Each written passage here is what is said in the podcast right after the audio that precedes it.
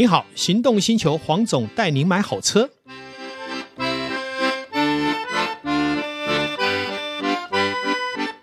黄总带你买好车，再次来到线上，一起来聊幸福时光。Hello，我是导叔导根座，今天第一次踏进黄总的工作室，真的是要让我吓到吃手手啊！哎呀，为什么这么严重？不是因为我真的觉得这里面的宝物根本是比一品店还要厉害千百倍啊！哦，没有那么厉害，你过奖了，真的很厉害。我跟你讲，我真的第一次从我出生到现在，我第一次看到。这么多有特色的玫瑰石，而且真的你在花莲啊等等那些你你在一般的商店绝对看不到这些东西的。那黄总，我就很好奇的想问你了，你收藏这么多石头，这些奇石、这些雅石，你是基于投资的心态来做的吗？好，这个你讲到点了。很多人买收藏品或是购买比较高价位的作品，第一件事是想到投资。我对不对？不承认。那我觉得，如果你单纯是当投资，或是认为说买了会涨价，那就会失去这个作品它带给你真实的本意。嗯，因为这些作品是怡情养性，是让你一眼看下去，你心情会很好。嗯，这一个作品再漂亮，你花了一千万买它，结果跌到一百万。你认为你怎么看待这个作品？那心情就不会美丽啦。心情不美丽，这个作品害你惨亏。所以刚刚你讲到的是非常重要的，因为很多人在购买艺术品或是收藏东西的时候，心态上纯粹是把钱缴进来。嗯，这个时候你会产生一个问题：谁告诉你任何东西不会叠加？我还记得哈，我一个老长辈。他当年在那个兰花盛起的时候啊，一朵兰花买一百万哦，这个我听过。对，包括我们知道荷兰郁金香当初炒作的时候也是跌了一万倍，那你怎么办呢？所以我还是从我这么几十年的收藏的经验来跟大家分享一件事：不管是投资，不管是艺术品的收藏，我觉得我们要用很正面的心态。如果是当投资，不要竭尽所能去投资，因为当你的身家都丢进去，你就会很容易紧张，嗯，你就会有压力。这个时候投资不但不会带给你快乐，还是痛苦的开始。嗯，如果当你知道这件事会痛苦，你还投资它干嘛？嗯，谁喜欢投资仇恨、投资痛苦、投资不快乐？是，但是大家都知道，但是很多人去犯这个错误。嗯，同样的，我买这些不管是收藏品或石头。如果一开始就讲到获利的话，我就累了，因为我这里面有很多的作品，其实现在是跌价的，当然有些是是涨价，嗯嗯，所以我的心态如果不是从投资，我就不会有痛苦啊，因为这个东西是我喜欢的，嗯，市价它变成一百万，变成十万，变成五千，都跟我无关，因为在他在你的心中它是无价的，是你买了一间好房子，你住得很高兴。它涨了一千万，你也不会卖，那这涨一千万对你有意义吗？没有任何意义。可是房子对你的价值是存在的，对，因为它让你安居乐业。有了，唯一的意义是看到数字爽一点，这样。对，那何必呢？那个我觉得还是自欺欺人啊。是。所以我要说，其实我们的人的一生哦很短，但是如果我们用正面解读很多事的时候，你会快乐。嗯。但是我因为我们从小到大都受到什么外界，不管是媒体或是错误资讯的引导。会认为那些说法是正确的，嗯，可是我刚刚这样讲了，你就能理解了。我理解。如果能从我现在从一个呃长期去收藏东西的一个人来看的话，我会用这样来看，是因为我有经验，嗯，我也曾经经历过。我想投资，想要赚钱，可是后来我这十年的投资的这个所谓的收藏品，我是没有用赚钱这两个字，而且我常常说，黄总收藏只送不卖。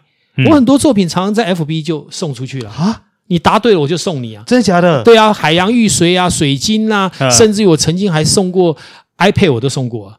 我觉得说，如果我有能力，我愿意把我喜欢的东西分享给一些给朋友，那这些人又是识货的人，何乐而不为？是，就像今天结束，我可能也会拿一颗玫瑰石送你啊。嗯，因为你让我很感动，你很喜欢这个作品。我超喜欢。那那你为什么不应该拥有一件呢？嗯，那你何必去到处找找到不好的？我就送你一颗好的、啊。这个就是我的心态。呃、是，是我并不是因为倒凶。我懂。另外一个朋友来，我也曾经干过这个事、啊。嗯，所以我的意思说，你要先喜欢，你不喜欢，我一颗都不送你。那个应该叫做遇到知音，这样是。那另外一个就这些石头都要归宿嘛。对，所以以后也带不走的。这么硬的东西，一百年都不会坏。嗯，我的寿命也活不到一百年。那我为什么不分享给一些给朋友，嗯，或是真的喜欢的人？也许这一颗价值十万，真的喜欢的人他出五万，我觉得他喜欢我就给他，嗯，我亏五万都没关系。为什么？因为那是一个什么？就像你讲知音知音难寻，好，千里马要有这个会驾驭他的人呢。对，好，那所以我觉得人生其实活到一个年纪，很多东西都看通了，并不是说我有多有资源，我是非常小咖的，我很多的好朋友。他们的投资是几十亿的艺品，那我们怎么跟人家比？是，所以我们都不要去跟人家比，我们只跟我们自己的能力去比。嗯，好，就是我有能力，我就做这些。那因为我也没有什么不良嗜好嘛，我常开玩笑，这些艺品怎么来的？没有抽烟省来的，没有喝酒省来的，没有赌博省来的嘛。嗯，所以其实大家都有能力做这些事，只是有的人全部都。喝酒喝掉了，没有，有的人赌博赌掉了。不是黄总把钱变成他喜欢的样子。哎，对对对，我们常常说钱没有不见，变成你喜欢的样子，哎，变成我喜欢的样子。那说实在的哈，我觉得每一个人都有他人生的哲学了。对，那我们也不能说我们今天在节目上讲我们就很厉害，或者我们多懂没有？嗯，我们只是说我们愿意谦卑的说我们曾经做错，嗯，我们曾经失败过，比方投资失败，我上次有讲，对，投资失败。但是我们要承认失败以后，我们才知道，哎，最近的几次股市投资获利都是五十趴以上。为什么？因为你经过那长期的失败以后，你深具教训嘛。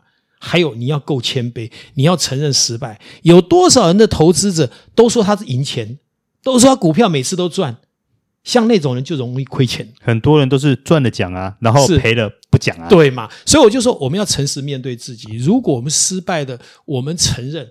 我们甚至于分享，分享是善知识，嗯，让人家不要踩到你同样的地雷，嗯。可是当你越过了这个，就是另外一个山头喽，嗯，你就有进步了，才会造就我这两年每年一次股票投资，每次这一个股票都五十趴的获利，嗯。那这是不容易的啊，在以前不要说五十趴，有时候还亏五十趴，对不对？所以我就说，我们活到这个年纪，已经不要去追逐那种所谓的赌博的游戏。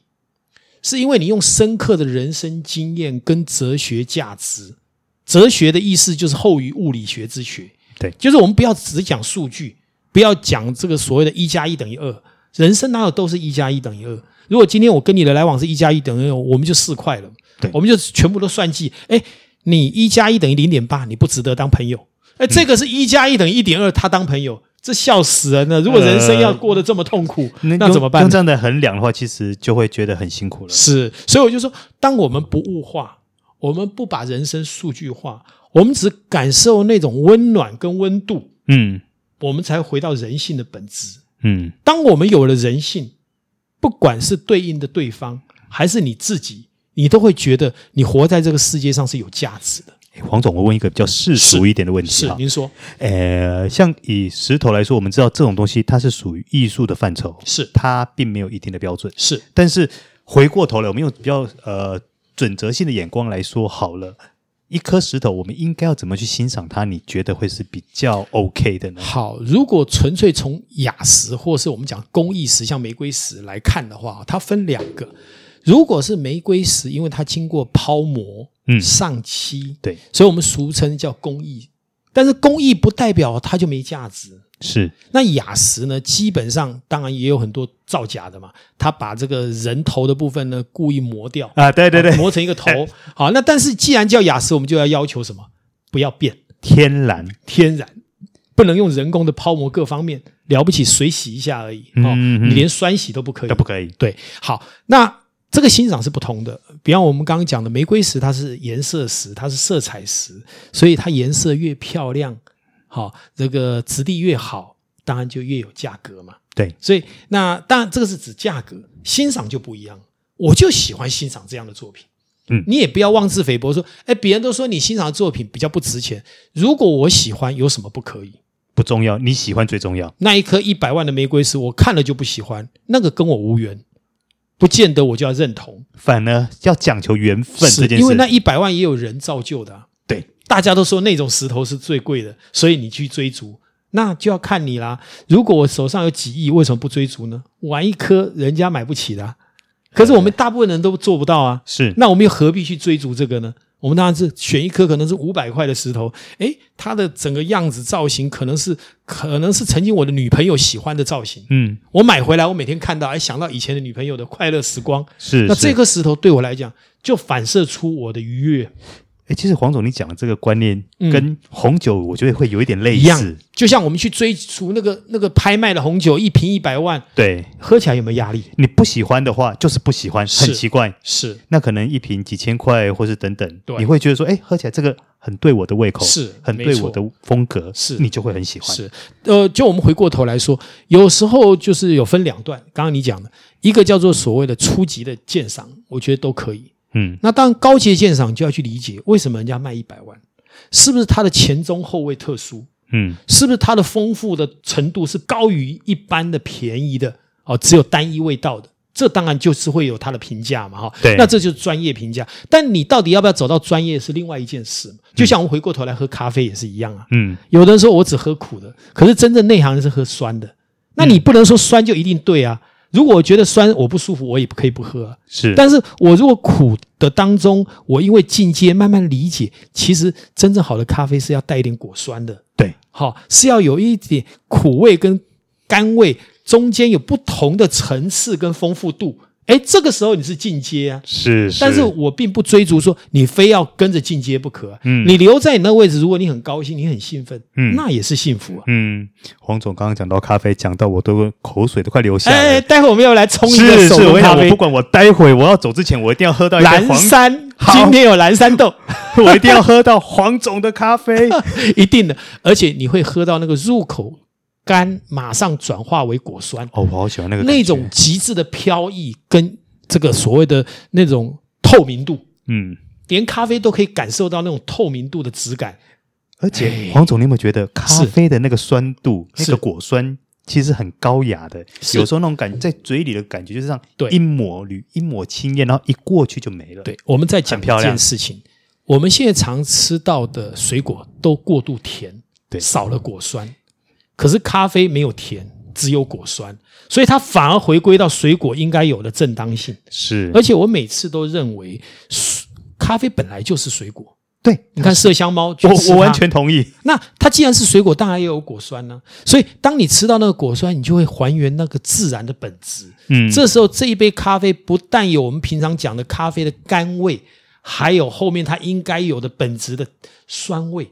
嗯，这个时候我就说它是好咖啡。对，我觉得那个感觉是最重要的。其实幸福是很容易理解，嗯，但是这个幸福的理解呢，还是在于说你要有人去开通、打通、打通以后，只要你不固执，你就会去接触幸福。嗯嗯，好，那并不是说我们谈的都一定会让你幸福，但是如果你愿意，不要说那么固执，说我就就相信我自己看到的，我的眼耳口鼻就是看到这些，其他我都不接触。像我是水瓶座的。我很乐意接受很多的讯息，然后从讯息里面整理出对我有利的，嗯，对我有益的，嗯，然后我去接受它，而且拥抱它，那你就会发现，你每天过的日子是越来越幸福。嘿嘿嘿，这也是我们这个黄总带你买好车单元里面很希望提倡的一个幸福之感。我再说一件事，嗯，我今天发一个文哈，发这个去年呢在。敦煌书局的茶室喝茶的照片，嗯，结果他们的经营者啊，